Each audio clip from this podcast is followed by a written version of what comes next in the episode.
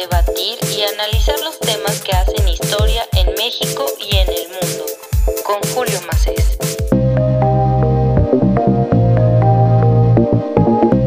En este episodio vamos a platicar con Leonardo Núñez, abogado e internacionalista, maestro en políticas públicas.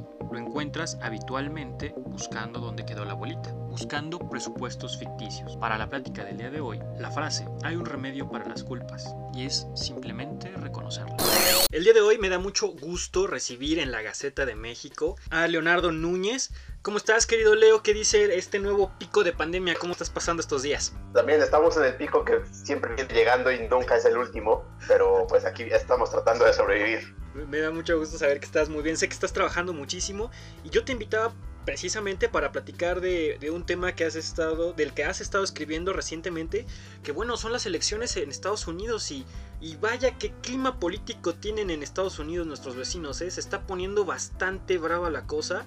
Si antes las elecciones en noviembre ya se veían como algo muy complejo, Ahora, ante lo sucedido, la pandemia, la crisis económica, los problemas sociales que tienen en Estados Unidos y un presidente que pues, nos está sorprendiendo diciendo que probablemente no vaya a creer en el resultado de las elecciones. Imagínate, en una democracia que se supone que está cimentada basada en los hechos de confianza institucional, que el presidente de Estados Unidos salga a decir que probablemente rechace el resultado. ¿Cómo ves eso, querido Leo? Es muy llamativo y muy interesante porque estas frases las ha ido soltando Trump a lo largo de los, de los diferentes meses de la pandemia.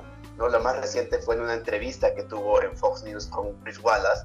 Y le pregunta, eh, periodista, ¿usted va a aceptar la, el, los resultados de las elecciones? Y la respuesta de Trump es, eh, no voy a decir que sí, no voy a decir que no, tengo que esperar y ver. Y en términos republicanos, democráticos, no, esa clase de, de, de señalamientos empiezan a, a, generar una cierta tensión y a revelar una, una, cosa que ha hecho Trump desde muchos años antes. De la elección de 2016 es que hay que recordar que él mencionó una y otra vez que probablemente la elección estaba eh, arreglada, ¿no? Que, eh, o que si él perdía era porque había corrupción y porque había eh, una serie de irregularidades. Y aquí lo que está haciendo es tratar de revivir ese fantasma pero lo está tratando de revivir por un tema que también a mí me parece que es muy interesante que analicemos y expliquemos desde México, que es uh -huh. Que el sistema electoral gringo funciona de un modo absolutamente diferente al nuestro, ¿no? De entrada porque no hay una institución centralizada, eh, porque hay muchos métodos de votación, eh, entre los que se encuentra, por ejemplo, eh, la votación por vía correo, sí. por vía postal, en el cual incluso hay algunos estados como Oregon, Colorado, Washington, donde, donde todas las elecciones se realizan única y exclusivamente por vía postal. Ya no existen estas casillas donde la gente vota y algunos estados han tratado de implementarlas para, para tratar de atender la crisis del coronavirus porque pues hay un gran debate sobre cómo realizas una elección en un clima de pandemia ¿no? y, y, cómo mantienes la confianza en las instituciones cuando probablemente hay una parte de la población que no quiere salir o, o que tiene una aversión a salir a, a votar físicamente ¿no? por el temor de la pandemia y eso también pues te puede afectar muchos resultados electorales entonces en toda esta discusión Donald Trump se ha insertado diciendo que se configura o se está configurando una de las elecciones más fraudulentas de toda la historia, ¿no? Porque él asegura una y otra vez que hay una gran posibilidad de corrupción en la votación por vía de correo, ¿no? Y que, y que está pasando un gran complot a su alrededor que pues está tratando de hacer que él pierda las elecciones y está usando un lenguaje que tal vez a nosotros nos suena muy familiar, ¿no? Cuando se le pregunta sí, con los números de las encuestas con Biden, él dice, no, no, no, no, pero esas son encuestas falsas, ¿no? Aquí dirían cuchareadas. Sí, eh, sí, y vaya, se, se, está preparando este, este discurso que pues sí es muy disruptivo y eventualmente es muy peligroso. Sin duda, la, la verdad que a mí me sorprende mucho el clima político de Estados Unidos. Te digo, antes de, de la pandemia ya lo veíamos como algo complicado, pero el hecho de que Donald Trump insista tanto en esta idea de fraude, a mí personalmente pues sí me preocupa mucho ese hecho de que no quiera reconocer lo que parece una inminente derrota. No sé, todavía hay que darle el beneficio de la duda, tal vez en cuestiones electorales, en cuestiones de números, pero no en cuestiones de retórica, porque la retórica no va a cambiar. ¿O, o tú qué opinas en cuestión de la, la retórica de, la, de, las elecciones? Que también es algo muy interesante. Yo recuerdo en tiempos de crisis, las elecciones por allá en el 2008, la relación que tenían los candidatos, por ejemplo, Obama-McCain, pues era más o menos cordial, inclusive en un, en un tono pues ameno entre los dos y ahí el tema era economía. Cuando llega igual Mitt Romney contra Obama, igual el tema entre los dos era pues una relación digamos cordial, de respeto, no se pegaban tantos. Pero ahora yo creo que viene una elección en donde vamos a tener tanto a Biden como a Trump pegándose con todo, ¿eh? Y casi yo creo que estas elecciones van a ser de quién se siente más, más patriota, porque si Trump mete el tema de coronavirus o mete el tema económico, pues no creo que sea como una, una muy buena idea, sería un balazo en el pie. Creo que es súper interesante hacer como esta comparación con otras elecciones porque también creo que un elemento novedoso que hay que tener en consideración es el tipo de comunicación política que tiene Trump, no solamente con sus adversarios, sino con su base electoral que es una base extremadamente radical, extremadamente politizada en los dogmas y en los mensajes que, el presidente Trump eh, repite y menciona. Entonces, creo que esa es una, una adición que hay que considerar para, para la explosividad de un posible conflicto eh, electoral, porque una de las cosas que hace falta notar es que si sí se transita hacia un esquema de mayor voto por vía postal, como la mayoría de los estados de los Estados Unidos no tienen experiencia previa en uso masivo de, esta, de, este, de este método, el riesgo de que se repitan casos como los que ya vimos en, en, algunas elecciones primarias este año, que es que llega el día de la elección, llega la noche y no hay resultado. Exacto, porque las, los votos que se mandaron por correo empiezan a llegar mucho tiempo después y el conteo eh, es mucho más lento. Entonces, si uno empieza a agregar todas estas, estas cosas a la, a la fórmula, ¿no? un presidente que está cultivando este discurso desde meses antes, una base política que además es extremadamente leal y radical, una serie de, inconvenientes con el sistema electoral estadounidense que, o sea, creo que el, el coronavirus lo que ha hecho es mostrar las crisis de todos los sistemas. ¿no? Uno de ellos es el electoral. El sistema electoral estadounidense, a pesar de que podría uno pensar que es un sistema sólido, extremadamente bien financiado, con instituciones muy claras, está muy lejos de eso, todo lo contrario. Podría ser que incluso México tiene una institución electoral mucho más fuerte de la que hay en Estados Unidos, porque justamente tenemos casos como Nueva York, que tuvo una, una elección eh, primaria hace unos cuantos, hace unas cuantas semanas y no hubo resultados oficiales hasta tres semanas después, justo por todo este proceso de, de la nueva votación por correo. Entonces, si uno combina todas esas cosas, podríamos llegar al 4 de noviembre sin que haya probablemente un resultado o un resultado que no favorezca a Trump y que entonces él lance un discurso donde, otra vez nos va a sonar muy similar, pero donde él diga, yo sigo siendo el presidente porque no he perdido, no, no han existido los resultados de las elecciones y entonces puede abrir un caos institucional brutal porque es súper interesante que la constitución estadounidense asume que hay buena voluntad para la transmisión pacífica del poder. Exacto. eso, eso es bien interesante porque, o sea, no hay un mecanismo que, que, que, considere qué pasa si el presidente no quiere renunciar, ¿no? O si cuestiona los resultados electorales y no quiere someterse al proceso en el cual tendría que tomar posesión, por ejemplo, la presidenta de la Cámara de Representantes, Nancy Pelosi. Entonces, conviene, claro. Todos los escenarios plantean que puede, puede haber un momento muy extraño para la democracia estadounidense en el cual tengas a un presidente que no reconoce una elección y que además no se quiere ir y que genera una animadversión y una, y una división política como pocas veces se ha visto, lo cual pues es una combinación para un posible desastre perfecto que pues, o sea, sí hay que empezar a considerar como una posibilidad, dada cómo están las cosas por hoy. Supongamos que llega eh, el 4 de noviembre, pase tiempo, pierde Trump por un margen muy pequeño de algunos imagínate que son dos puntos, dos puntos porcentuales. ¿Tú crees que lo llegue a reconocer? ¿Qué herramientas podría llegar a, tener Trump para no validar esta elección? Yo recuerdo un poquito por ahí en el año 2000 eh, el tema de Bush con Al Gore y una cosa ahí medio extraña que hasta salió en una película de, una, de un recuento y que de repente, ¡pum!, Bush ya salió como ganador. Hay como dos diferentes vías. Está el tratar de disputar los resultados por la vía legal, ¿no? que sería como un recuento de votos. Justo, justo este episodio que mencionas es paradigmático porque el, recuento de votos en Florida pues le dio la vuelta a la elección Exacto. Eh, por, por los votos del colegio electoral que, que representaba ese estado. Pero aquí el, el, problema o uno de los temas más interesantes es que probablemente veremos esto sembrado como en diferentes estados, no solamente en uno, ¿no? lo cual va a ser complicada o, o, va a ser todavía más conflictiva esta situación. Y otra vez, o sea, vamos a llegar a un proceso en el cual el presidente probablemente no va, no va a decidir aceptar su derrota, porque también creo que también hay que considerar mucho el factor personal, ¿no? Donald Trump justamente en todas las entrevistas y esto le pregunto, ¿usted es un buen perdedor? No, yo no, yo no pierdo. Claro, claro. Pero tengo aquí las encuestas, pero estas encuestas son falsas, ¿no? O sea, y, y, y se empieza a crear esta idea de la maquinación que creo que en el, en el peor de los casos, sí habría una transición porque existe el mecanismo que justo, o sea, la, la, presidenta de la, de la, Cámara de Representantes toma posesión, pero sería en un ambiente de extrema tensión social que, pues ya hemos visto después de las protestas de George Floyd hasta dónde puede escalar la violencia policial. ¿no? Y en este caso, imagina lo que puede suceder si del otro lado está la base política electoral de Trump, que además tiene una serie de identificadores muy claros, ¿no?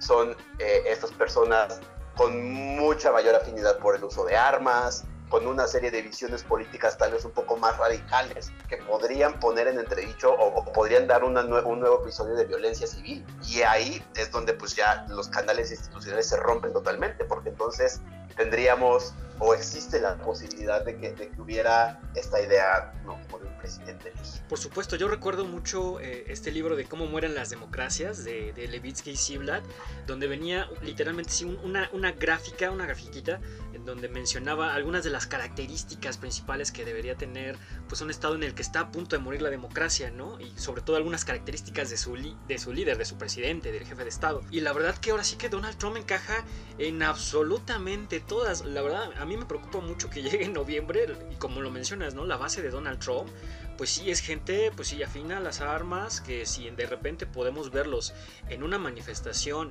contra otras personas que están luchando por sus derechos democráticos, eso se puede salir de control, eh, o sea, puede ser en un escenario brutal. Pero también me gustaría saber tu opinión eh, respecto a la campaña de, de, Joe Biden. Por ejemplo, hasta el momento hay como mucha, hay mucho interés en saber quién va a ser su vicepresidenta. Yo leí un artículo muy bueno del New York Times donde decía, la persona, su compañero de carrera va a ser quien defina básicamente la elección. Por eso deben ser muy cuidadosos en seleccionar a su vicepresidenta porque ya sabemos que va a ser mujer. Y ya han salido una cantidad de nombres. Por ejemplo, Susan Rice, que acaba también no hace mucho de, de salir como una, una, posible candidata, que era la ex asesora de seguridad nacional de, del gobierno de Barack Obama, Kamala Harris, Elizabeth Warren. Hay todavía muchas candidatas y la verdad que el tema sigue siendo complejo. ¿A ti qué te parece, Leonardo? Claro, creo que, creo que sin duda algo que nos resulta extraño a nosotros es, es el papel que juega el vicepresidente, que, que es una forma de complementariedad entre el candidato presidencial y el electorado que le habla y, y la otra parte del, del, partido con el cual tal vez nos está comunicando de manera directa. Y, y, en la selección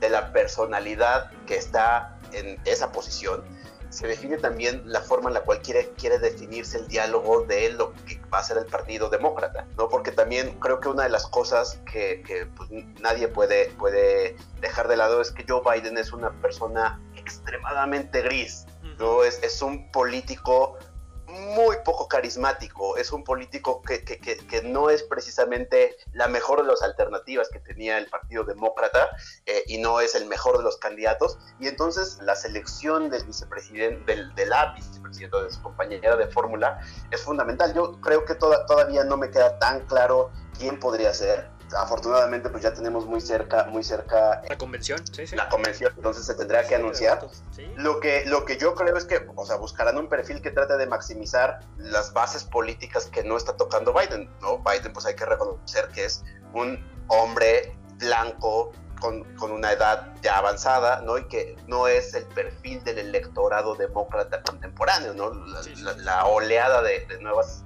rostros demócratas que llegaron en la elección anterior al, al, al, Congreso, pues no es para nada Joe Biden, ¿no? Al, al contrario, es mucho más multicultural, mucho más confrontativa con, con políticas de avanzado, ¿no? Lo que está haciendo eh, Alexandra Ocasio es impresionante para arrastrar una agenda que es radical, pero pues, pues que es parte ahora del nuevo espíritu demócrata. Entonces ahí hay una clave importantísima y también hay que recordar que, o sea, la selección de la vicepresidenta no solamente va a jugar en el espíritu de la campaña, sino que además si gana Joe Biden, lo más probable es que en el Senado se, los demócratas solamente ganen dos o tres asientos y entonces estén empatados con los, con los republicanos y por las reglas del Congreso norteamericano, el voto de desempate es para la vicepresidenta. La vicepresidenta forma parte del Senado y tiene voto de desempate, entonces eso le daría el Senado A, los a los demócratas. Y entonces eso también hace que tengas que escoger un perfil muy particular, ¿no? que te permita tener esa interlocución, que va a ser muy interesante ver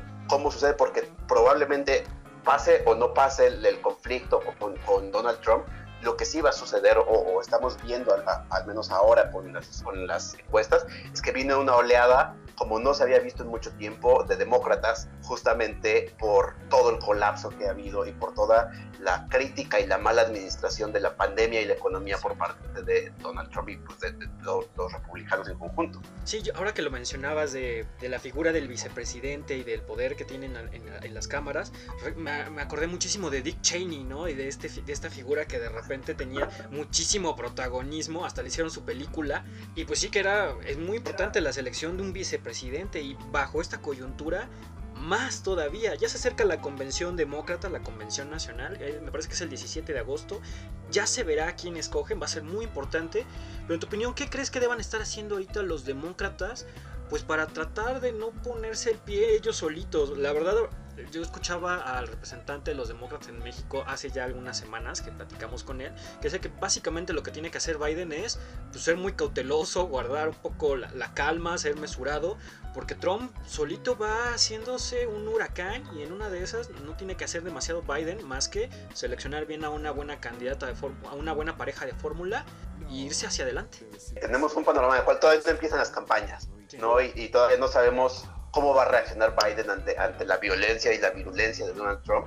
Pero sí, su, mejor estrategia en este caso tiene que ser pues, apostar al futuro ¿no? y un poco dejar, de, dejar la, la discusión sobre lo que está pasando en este momento con Trump porque va, a engancharse en una cosa que puede arrastrarlo. Hay que recordar que eh, eh, Donald Trump tiene muy vivo el tema que lo, llevó, lo orilló al impeachment, ¿no? toda esta cosa de la trama ucraniana para que buscaran investigar a Joe Biden y su hijo. O sea, sí hay una relación ahí que puede ser fácilmente explotable por el discurso que tergiversa cosas de, Trump. Hillary fue destruida por, por, por, todo este discurso de Trump de lo que había pasado con el hackeo de eh, los correos, con el favoritismo de algunos candidatos, con el uso de, de un correo personal y esas cosas tan sencillas fueron suficientes para que Donald Trump lo la dinamitara. Entonces, sí. ciertamente no está comprada la victoria de, Biden, porque además la voltereta en las encuestas es de hace unas cuantas semanas.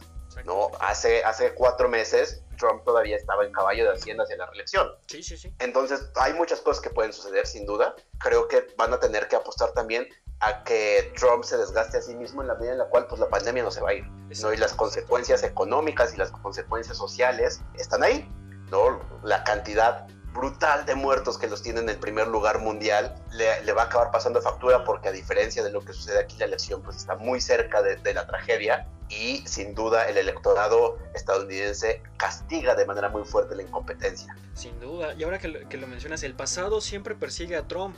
Hoy yo me desperté con, una, con un artículo del Times acerca de los servicios de inteligencia de Estados Unidos que publicaron un, un estudio sobre que pues sí, los rusos quieren probablemente intervenir otra vez en, esta, en estas elecciones a favor de Donald Trump.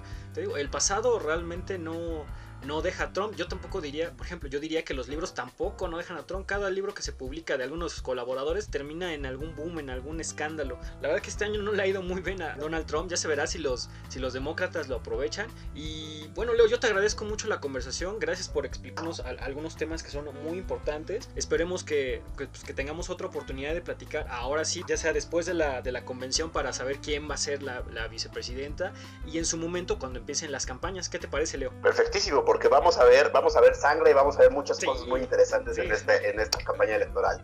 Sí, la verdad que va a ser un tema muy interesante. Ya vamos a ver de quién se da más duro. Personalmente a mí no me gustan tanto ese tipo de campañas. Yo a lo mejor lo recuerdo con nostalgia las anteriores, donde sentía que había más propuesta y estas últimas campañas han sido demasiado emocionales, creo yo. Claro, claro, pero pues eh, justamente ese, ese ha sido el triunfo de Donald Trump. Sin duda. No empaquetar ideas sencillas, en eslogans y en apodos que nadie olvida y eso ha pavimentado su camino a la Casa Blanca. Veremos. Te agradezco mucho la conversación, Leo. Te mando un fuerte abrazo y seguimos en contacto para platicar de las elecciones en Estados Unidos. Buenísimo, pues muchas gracias, Julio.